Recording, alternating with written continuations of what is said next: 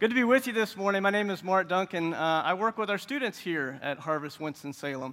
Uh, so they don't let me up here very often in the, uh, in the, big, the big podium. But uh, I'm excited to be here with you this morning, excited about what God has given me to share because I think it impacts every aspect of our life as followers of Christ or people that claim to know Him, that it is this area of God's justice. Now, if you were here last week, you may remember Pastor Joel was here uh, from Vertical Church Charlotte. We definitely are thankful to have uh, their members with us here today. Um, and, and, Pastor Joel spoke on uh, the great weight of God's love and, and, how he reached out to sinners who were dead in their sin and, and miraculously, in his grace, made them alive.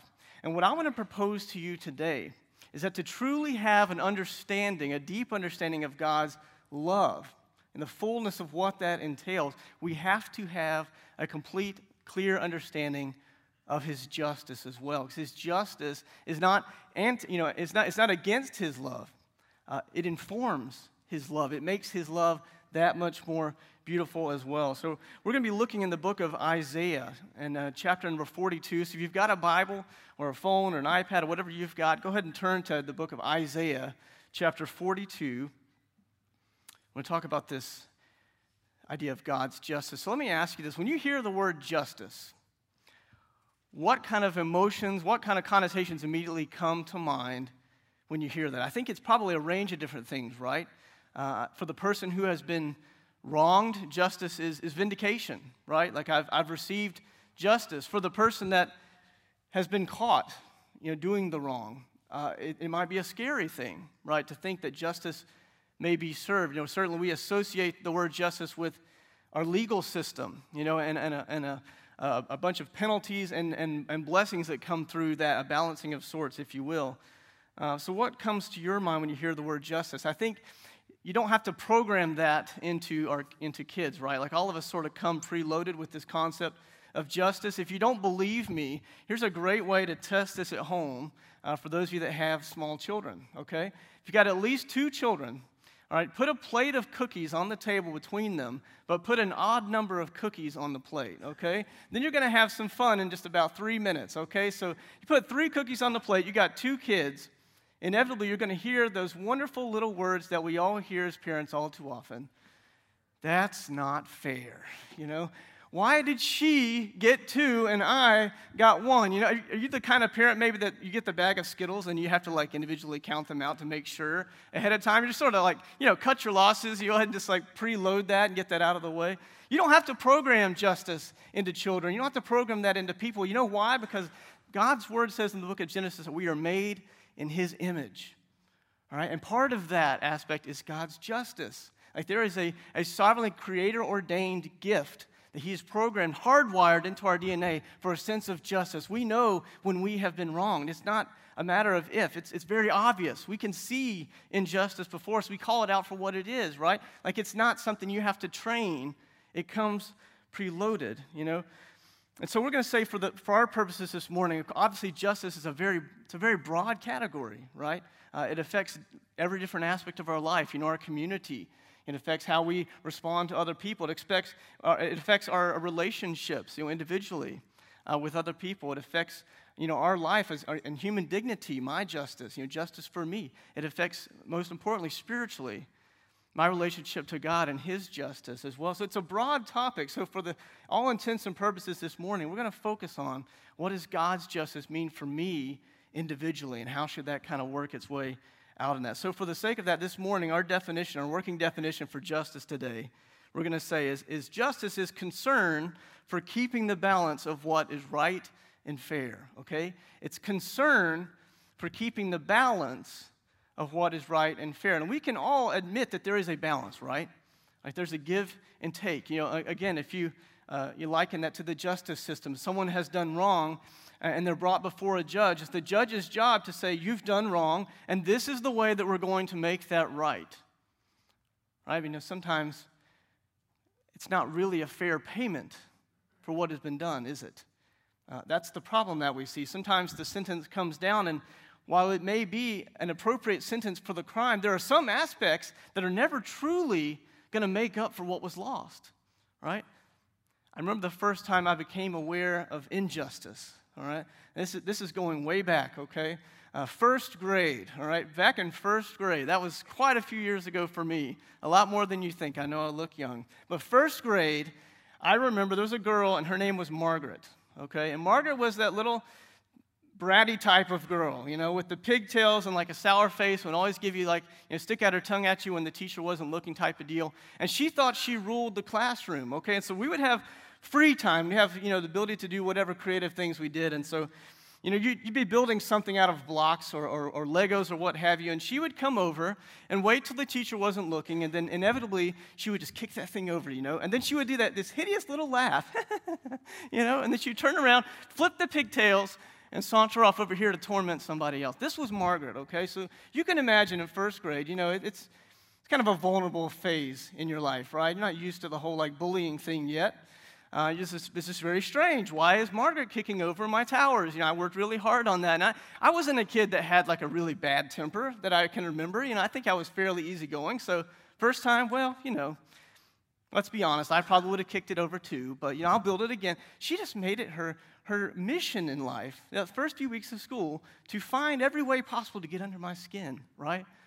And so one day, one day, all right, it went too far we were sitting in our rows, and, and who knows why this happened. Margaret was always in front of me, okay? That made it even worse. She was the one that sat in front of me. Margaret turns around and does the whole like stick your tongue out thing. I don't remember what, what it was about. And I had it, okay? I was done. All right, she'd been building up to all this point. And so when she flipped that, that uh, those pigtails back around one last time, you know what I did? I reached up and I yanked one as hard as I could. Just like this, you know? And of course, you know, what you get out of that when you pull a little girl's hair, there's the, I mean, you would have thought the building was coming down, the screaming that was coming out of that little girl's mouth. And of course, my teacher, Mrs. Gaskell was her name. It's an amazing name. She was like 87 years old, first grade teacher. And, and you know, she couldn't even, I don't think she even saw what happened, but she saw, she heard this girl screaming over here. So she went up and she said, Oh, oh dear, what's wrong? What's wrong? Mark pulled my hair. Oh, Mark, why did you? I didn't do anything to him. Mark, why did you pull her hair? Well, she she stuck her tongue. She kicked over the. She she she. Mark, and this this is a day that only happened once in my life. I can honestly say, Mark, go to the principal's office. That's right. First grade, I went to the principal's office. All right, I got you all beat. Okay, I went to the principal's office principal sits me down has a, a, nice chat about how we don't treat young ladies like that, we treat them with respect. And I'm like, I agree, but this is not a young lady, all right? all right? This is, this is not, a, this is not, she's not acting very ladylike here. Um, she's, she's, a, she's a demon, okay? you don't understand how it goes. And, and so, you know, of course, what happens, I got the, I got written up, I got a little note, had to take that home. And, and this is where it gets even worse. I take it home to my mom, okay? Now, your mom, supposed to have your back, right? That's how it's supposed to go down. Okay, so I've got my paper. I didn't hide it in the backpack, right? I was I didn't feel like I had done anything wrong. I, I present, look, I got this today. I had to go to the principal's office. Why did you do that? Well, I pulled this girl's hair, but you don't understand, mom. Like this girl has been trying her hardest to get at me ever since the first day of school. But why did you pull her, her hair? But mom, you just don't get it. She's like, well, you're going to write that girl a note. I was like, I'm not going to write that girl a note. She's like, Yes, you are. You're going to write that girl a note. And we're going to go out to the store and you're going to buy her some hair accessories, you know, because I'd mentioned like in the fact, like I, I pulled it in her and like her little bow thing had broke or whatever. Like, you're going to buy her a pack of hair. Says, ah, it's like, I will not, you know, I'm not going, this is not right. Okay, you don't understand. Yes, I did pull the hair. I am, I am guilty of doing that. But in the, the, the scheme of things, how many things have been happening to me? And so I went to school and I had to hand that girl a note, I had to give her that pack of bows, and she just looked at me with the most smug look on her face like, look what happened to you. And I, I tell you what, that day, I realized sometimes things are just not going to be fair, okay? Like, that, that, there's no possible way that my teacher could have taken into account everything that happened. There's no possible way my mom could have taken everything into account that happened. But I knew, and it was personal to me, and I, and I saw injustice in that moment. I'd like to say that would be my last experience with injustice, Right? I think we would all agree if, if that was the, the, the extent of our experience with injustice, that wouldn't be so bad. But I think, unfortunately, due to the amount of injustice we see around us, it makes it really hard to believe that there can actually be true, perfect justice that is fair. I mean, look, you see on the news, it doesn't take long, you know, senseless murders and wars that don't seem to end, corruption in elected officials and judges that subvert justice, and employers who demonstrate favoritism in giving promotions or fire people because they don't want to give promotions. Pastors, even church leaders who deceive or abuse those that are in their care. You have horrible things like human trafficking in the world, unbelievable injustice in humanity, racism, terrorism, verdicts that don't align with the evidence that's obviously been presented or and sentences that are not fitting to the crime. Children who grew up without parents because their parents made stupid choices. It's not fair to the kids. See the systemic, systemic devaluing of human life in our society this isn't political speech, this is Bible speech. Abortion, assisted death, suicide are celebrated things in our culture. They're raised up as like a hallmark of a mature society that we should be about these things. Injustice abounds everywhere. I mean, it's no wonder that our hearts have been so callous to death that even this week I saw on the news, and, and I, I'm still processing this. There were five teenagers, and I, you know, I love teenagers. I spent a lot of time with them. Five teenagers at a lake who watched a man drowning in the lake, screaming for help. And they didn't just stand there and, and, not provide help. They, they, first of all, they were filming it live on Facebook while he was drowning, and they were cursing at him, calling him a fool for going out on the water to begin with, and they were telling him, they were, they were telling him, we are not going to help you. And that man died. And they went home like nothing had happened. World is screaming for justice. It's overwhelming. That God given sense of justice that's imprinted on my heart, screaming, red alarm, red alarm. The bells are, are screaming out.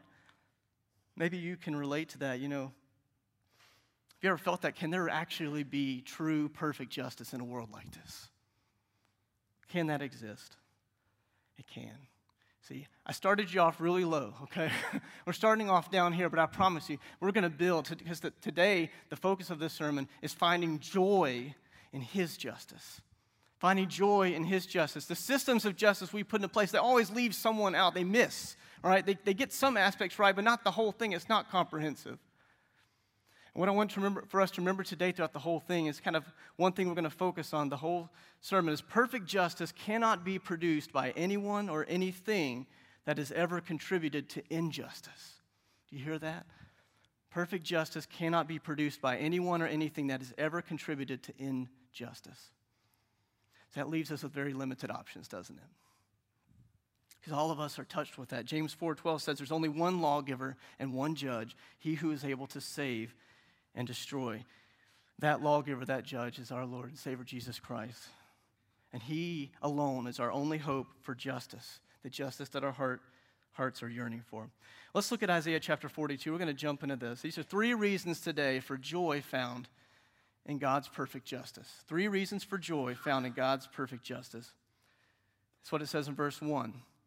Behold, my servant whom I uphold, my chosen, in whom my soul delights. I have put my spirit upon him. He will bring forth justice to the nations. He will not cry aloud or lift up his voice or make it heard in the street. A bruised reed he will not break, a faint, faintly burning wick he will not quench. He will faithfully bring forth justice. He will not grow faint or be discouraged till he has established justice in the earth, and the coastlands wait for his law. The first thing today, first reason for joy found in God's perfect justice today is that God's solution to injustice is not a system, but a someone. All right? God's solution for injustice is not a better system, but it's found in a person. It's found in an individual. And, and Isaiah here, you may not know, he is a prophet. He was a prophet during the, the in the kingdom of Judah, or the kingdom of Israel had been split into two parts at this point in the Old Testament the kingdom of Israel in the north and the kingdom of Judah in the south. Isaiah was, was in, the, in the southern kingdom of Judah. And what you may not know in that, there was a whole period of kings during that time who came to power who did not fall after, you know, follow after the Lord, even though they knew the history. Sometimes they would start off good on the right foot, right? They would, they would try to, they would make some reforms, it would change, but inevitably they would fall back into idolatry, back into sin, back into pride. And as a result, the whole nation would suffer from that sin. So Isaiah is going to a people who, in his own words, don't have ears to hear. Like they aren't listening. They're deaf and they're dumb. They don't realize what they're building is they're, they're, they're pulling God's wrath. God's judgment is going to come upon him. This God is a just, fair God. Right? He cannot overlook the sin that's happened. Like to do so would, would, by its very definition, disqualify him as being just. If he just said, well, it's not that big of a deal.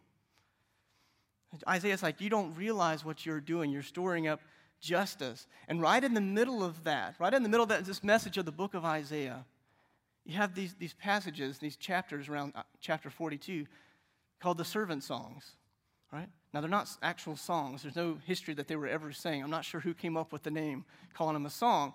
But there's these passages, there's passages about a, a servant that was going to come in spite of the unfaithfulness. All right, this is when they are unfaithful. In spite of the unfaithfulness, he's going to come and he will do justice. He will see justice served. Despite their unfaithfulness, God announces his solution for the injustice that has been done against him, his servant. See, hundred of years before his time, Isaiah was describing Jesus Christ.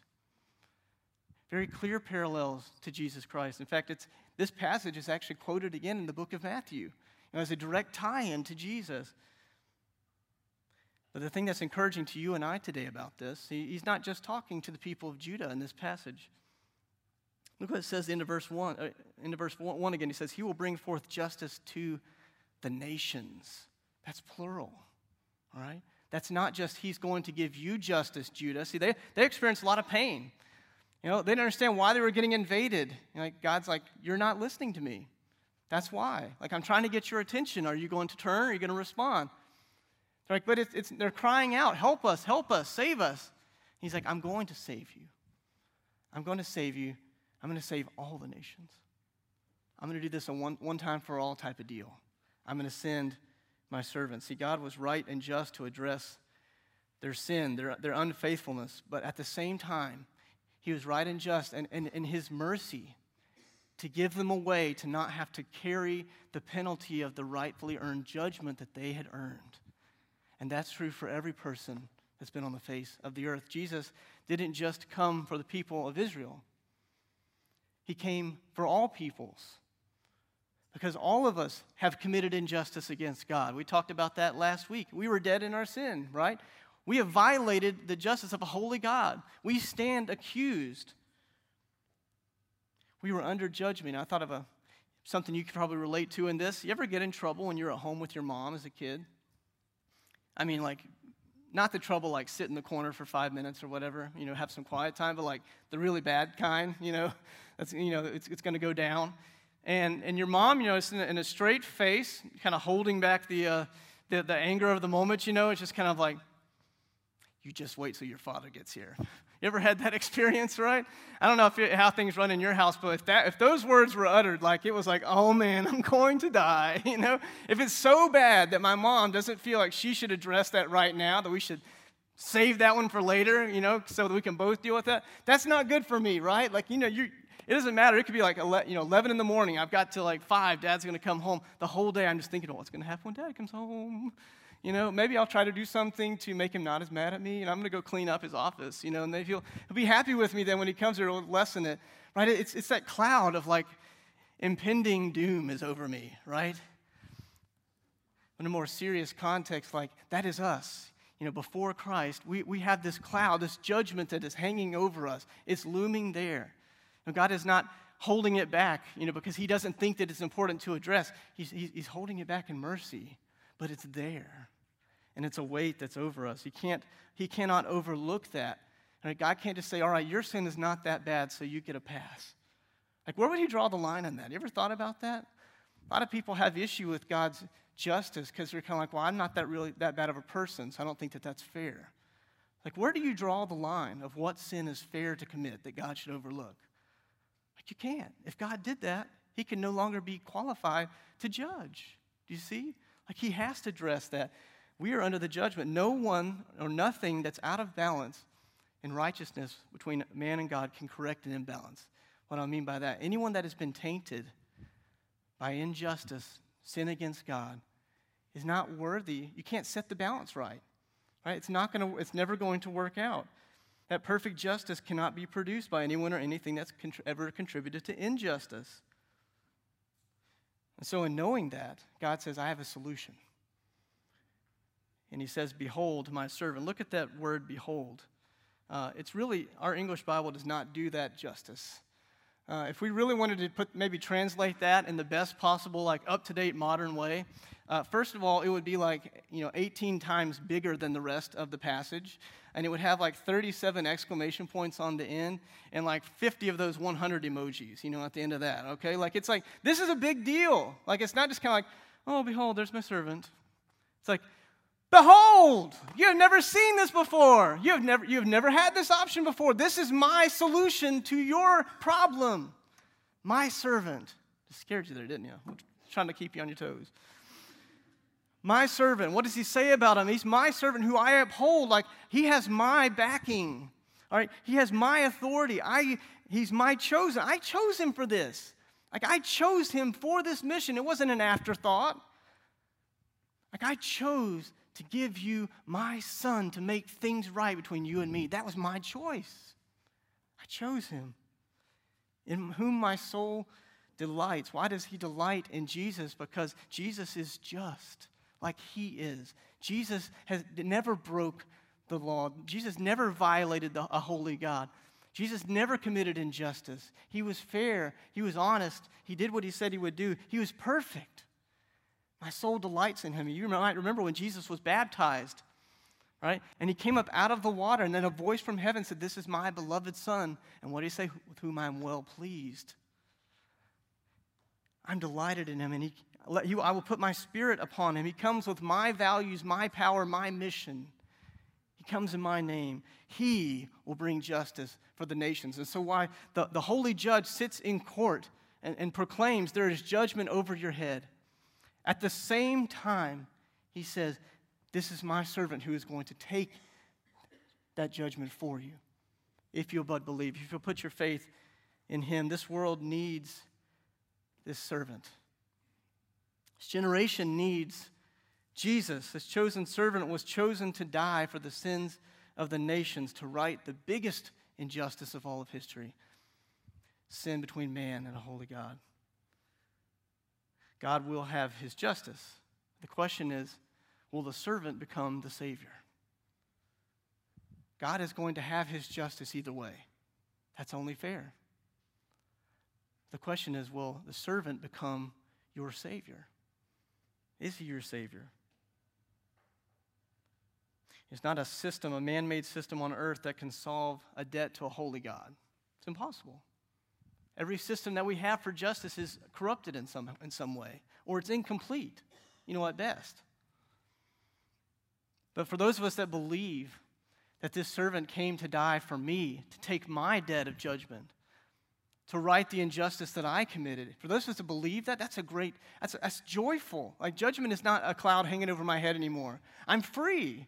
Like I'm not free. I don't have to worry about that anymore. That's taken care of because I put my faith in Jesus Christ to be justice on my behalf.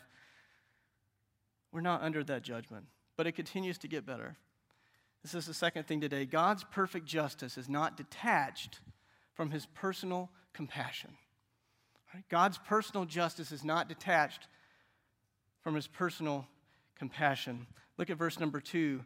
He continues, He will not cry aloud or lift up his voice or make it heard in the street. A bruised reed he will not break, and a faintly burning wick he will not quench. He will faithfully bring forth justice, okay? This, this uh, picture of not crying aloud or lifting up his voice in the streets, that harkens back to a time where an invading king would come in with as big of an army as he could muster up, all the horses, all the chariots, and all of that stuff that you want to have to look important. And he'd come right in the center of town and make his voice heard that I am taking over this town.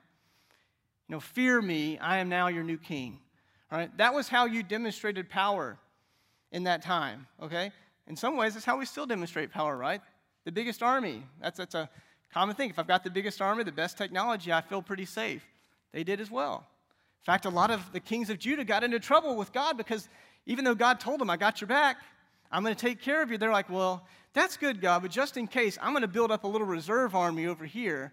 I'm going to hire some people from over here to work for us. And God's like, why? I've got your back. So God's saying He's not going to come and cry aloud in the street and lift up His voice. He's not going to be the king that comes empowered with, with armies to show force. They're like, what? What kind of servant is that? Like, what kind of savior is that, God? Like, that's not the savior that we want. Don't you know that we're oppressed? Don't you know what we have to live through day by day? I don't want a, a humble servant that's coming there that's not going to make his name known. Like, why can't he broadcast that a little bit? Let him know we've got a savior. They didn't want that, right?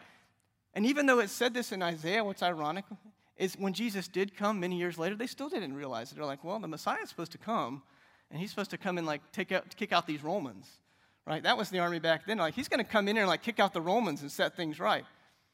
Did you read Isaiah? That's not his game plan. What is his game plan? It's not a conquering, coming in as a conquering king that first time, right? See, only a servant king could be a compassionate king. Look what he says a, a bruised reed he will not break, a faintly burning wick he will not quench. Man, I could do a sermon just on that itself, right? That's heavy. That's amazing. And you know, we don't really have a lot of experience with reeds and wicks probably much these days, but just to put it in context, a reed back then, you might use it to build a boat you know, a basket, some sort of like light structure. Like if you're going through like the reeds, like trying to pick some good ones to build your boat, if there's one that's sort of got, got been beat up a little bit, you're not going to probably pick that one, right? Because it's like I don't want my boat to be compromised. I want to get in a boat that's got this bruised reed. That might it might have a hole in the boat, you know, when I'm out fishing. You wouldn't pick that one, right? And no one's going to go for the lamp that's got a wick that's just sort of like smoking. Like, what's the point in that? Yeah, that's not going to give me any light in the dark if I've got a smoldering wick. And so, in a lot of the people of Judah maybe felt very, very close to that in the sense that they didn't feel like they had much to offer anymore. They felt like there was nothing left to take from them. Right? The reed had been bruised. And I don't know where you are this morning. But I can almost with 100% clear, you know, assurance believe that at some point you have identified with that as well. With the injustice that's around you, the personal injustice that's happened to you, with the things that you've seen and experienced, that you have felt like a bruised reed, bent over in the wind, just barely hanging on. Or you felt like that lamp, the light's still lit, but it feels like it's just about to go out. See, God in His, uh, uh, God in his justice and maybe separated from His compassion would just be like, well, you know what? You got what you deserved. Cut you off. And honestly, we really couldn't blame Him for that. Right? That's fair. What God is demonstrating to His people here through this servant is that's not my game plan. That's not how I operate. I am fair and just. I don't overlook that. But I'm a God of compassion. I see the bruises. I know where they came from. You know, in our cynical questioning, sometimes we say, Well, God, if you see them, why did you let them happen in the first place? Right? That question why would a good God let bad things happen to his people? If God is good, why would he let something bad happen in my life? There can't be a God because I just keep feeling all this bad stuff. Let me ask you this question If God would not spare his own son from being bruised, his perfect son that had never committed injustice, why? Why would he not spare you? Why would he spare you from it? Just ask yourself that question. If he wouldn't spare Jesus from suffering, from being bruised, why would he spare you? That has to mean that he has a point in letting it happen, right? See, God doesn't see people like we see people. And we see a, a person that, that's been over, that's weak, that's been uh, knocked down from, from the cares of this life, from injustice that they've experienced. And we're like, man, there's no hope for them. You know, or worse, you know, we give them a pat on the back and to say, buck up, buttercup. It's going to be better tomorrow. It means well.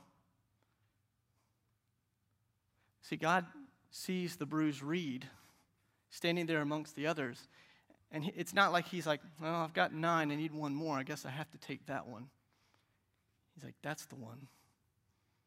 That's the one I want. You know why? The bruised reed understands desperation. The bruised reed understands that the only way that they are going to make it through injustice, through the cares of this life, is if they are firmly rooted in something else that's stronger. See, the bruised reed is still in the ground, it's still connected to the life giving source that's keeping it alive. The faintly burning wick, it's still burning. God knows I can, t- I can use that. Right? This bruising isn't, isn't you know, de- you know, is not taking them out of the picture, it's making them more usable to me. And he values that. He, he doesn't minimize the pain, doesn't minimize the injustice. He just says, I can use that because they're gonna they're gonna grab onto me. Any of you guys gardeners in here grow tomatoes? I've had like really good tomatoes this year, by the way. I don't know about you. But um, one thing you have to do with tomatoes at a certain point, if you've never grown one, is when they get tall, you have to do something then to keep it growing, right? What do you put, what do you attach the tomato plant to? You have a stake, right? You put a stake in the ground, and that stake does what for that tomato plant? It provides support. Right? Otherwise, the tomato plant's to get big, it's to get fruit on it that's, that's coming, and then it's to bend over and it's to break. And so, to, to provide support, it has to be lashed to that stake. You know, that bruised reed, God's like, I can work with that. I'm to lash it to myself and the justice I have afforded them in Jesus, they will stay close to me, they will be stronger than they ever could have been standing on their own. He doesn't cast off people because they're wounded, because they're hurt, because they've made some mistakes. He's looking for that heart of desperation, that heart of the bruised reed that says, I can't do it on my own. Now, I think of Luke chapter 8, where the woman that had the issue of blood, you familiar with that story? She was there. It was a big crowd of people standing around Jesus. You know, and, and the disciples, they're just like loving every minute of it. Like, this is the, the part of Jesus' ministry where he's like really popular. Okay? And so the disciples are like, this is awesome. Back in the back, there's this woman that has this issue of blood.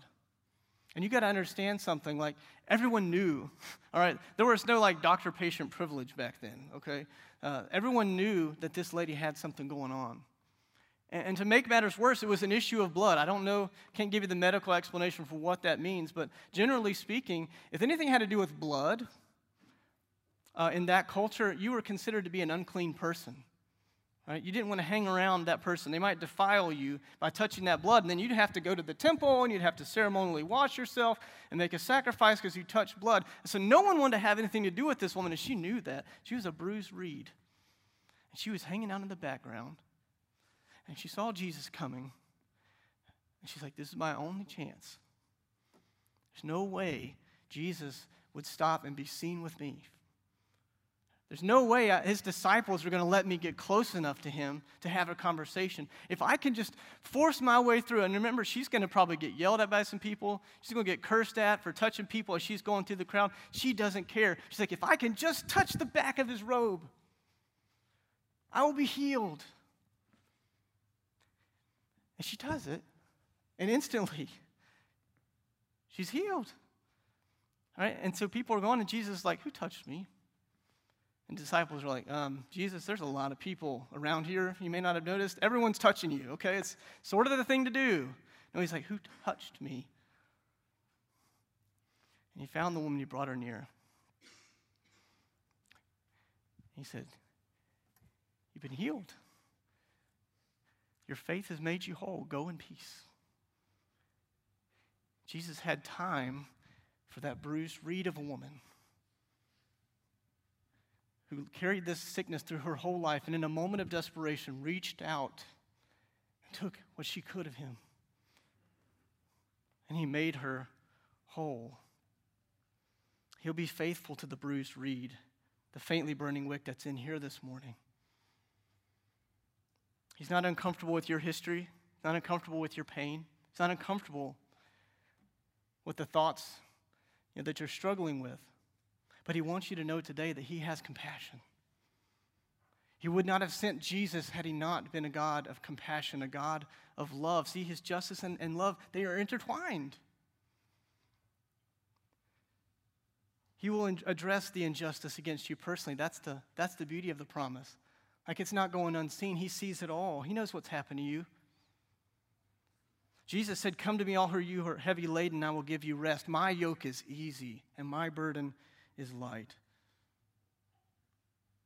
Are you leaning on Him today? As the bruised reed, you know, though effects of sin press on all sides and injustice seems to be everywhere, that heart that approaches Him in humility and desperation will find mercy in the court of God's justice. Let the bruising that we're experiencing be what drives you into His arms.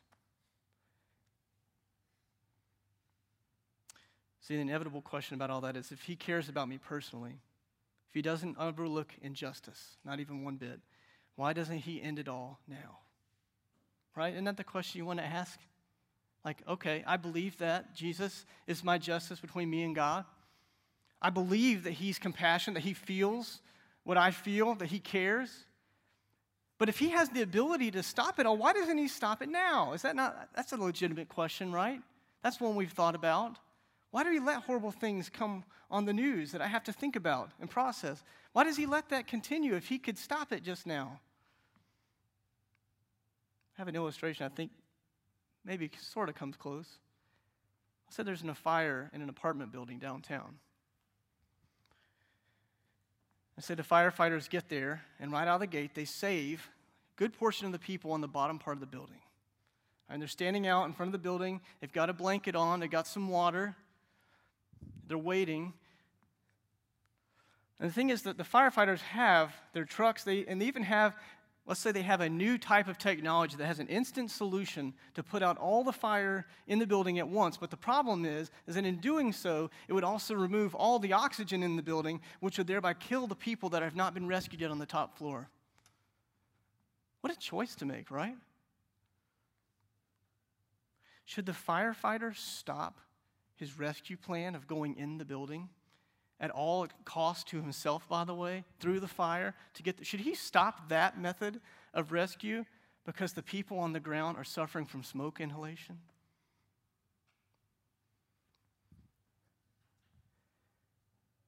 Who are we to say? Who are we to say that God should stop rescuing people from their sin? Who are we to make that call? The very sense of justice that was put into us, we accuse him with. You're unjust. You're letting me live in this world that is terrible. When you could fix the problem, he's like, there's still people in the building. I'm going after them. That's the last thing today, really quickly. God's final justice is not delayed, it is determined. It's not delayed, it is determined. Verse number four He will not grow faint or be discouraged till he has established justice in the earth.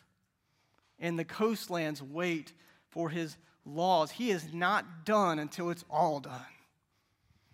His justice will reign someday over every corner of this earth. And the coastlands, every place on earth, will be ready and, and excited to receive his laws with all joy.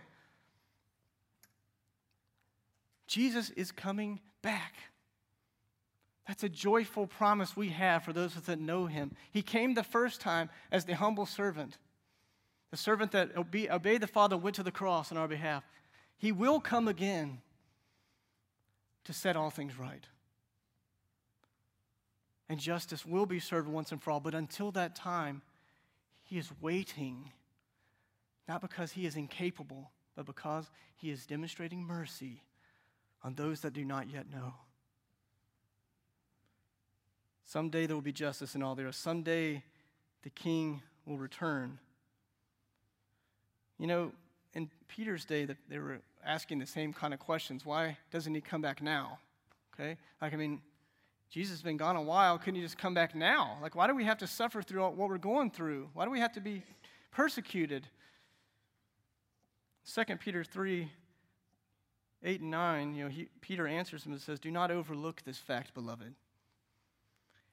The, with the Lord, one day is a thousand years, and a thousand years is one day. The Lord is not slow to fulfill his promise, as some count slowness, but he is patient towards you, not wishing that any should perish, but that all should reach repentance. God does not wish that anyone would reject Jesus Christ. God does not wish that anyone would have to stand before him on their own account and try to give an account for the injustice that they've committed against the holy God. God does not want that for anyone. He's giving time for people's hearts to turn to see the beauty of that servant Jesus. It's an act of mercy, it's not an act of negligence. This is love. This is mercy. The justice of God is a beautiful thing. I mean, certainly we cannot cover the breadth of that, you know, in our time together this morning. But it is comprehensive. It covers every aspect of our life. It's personal to me. It's now and it's not yet as well. Someday it will be complete.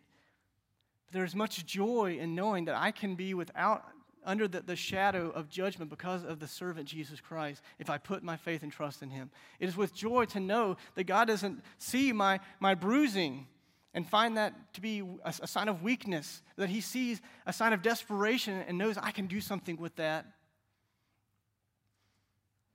It's beautiful to know that he does have a plan. He will come back and set it all right. When God says something, he does it. God doesn't feel the need to be like, now, I've told you I'm coming back, but let me give you like a brief history of all the reasons why you can trust that statement. He just says, I will come back. So, what about now? All right? It's not the not yet part. All right, we're still waiting on that perfect final justice to come. What do we do now? As people that follow Jesus, one, we can usher in God's presence every day in our lives, right? We can go ahead and start that process now. We don't have to wait. You know, the way that we live our life, we can be concerned about other people's needs, right? Justice is, is being concerned about the balance between what is good and fair. We can show concern about other people. We could be an instrument of mercy in our jobs, in our community, using our influence to show mercy. That's a, that's a distinctly God thing, pure mercy. Be people who treat others fairly and seek to right wrongs, stand for the oppressed, feed the hungry, protect the vulnerable. Those are things that people understand God's justice do. This world needs Jesus, but you know what this world also needs? This world needs Christians who really believe that this world needs Jesus. You know, when I'm in the midst of being bruised, I'm not complaining about God and what He's letting me go through. I'm not looking for other solutions, systems in the world around me to make things right. My hope is in Him alone. That's what this world needs to see. That's what's attractive.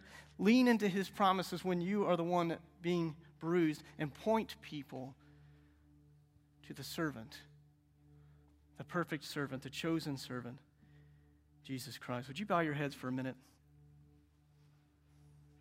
I know it's a lot to take in. Like I said, justice is a broad topic.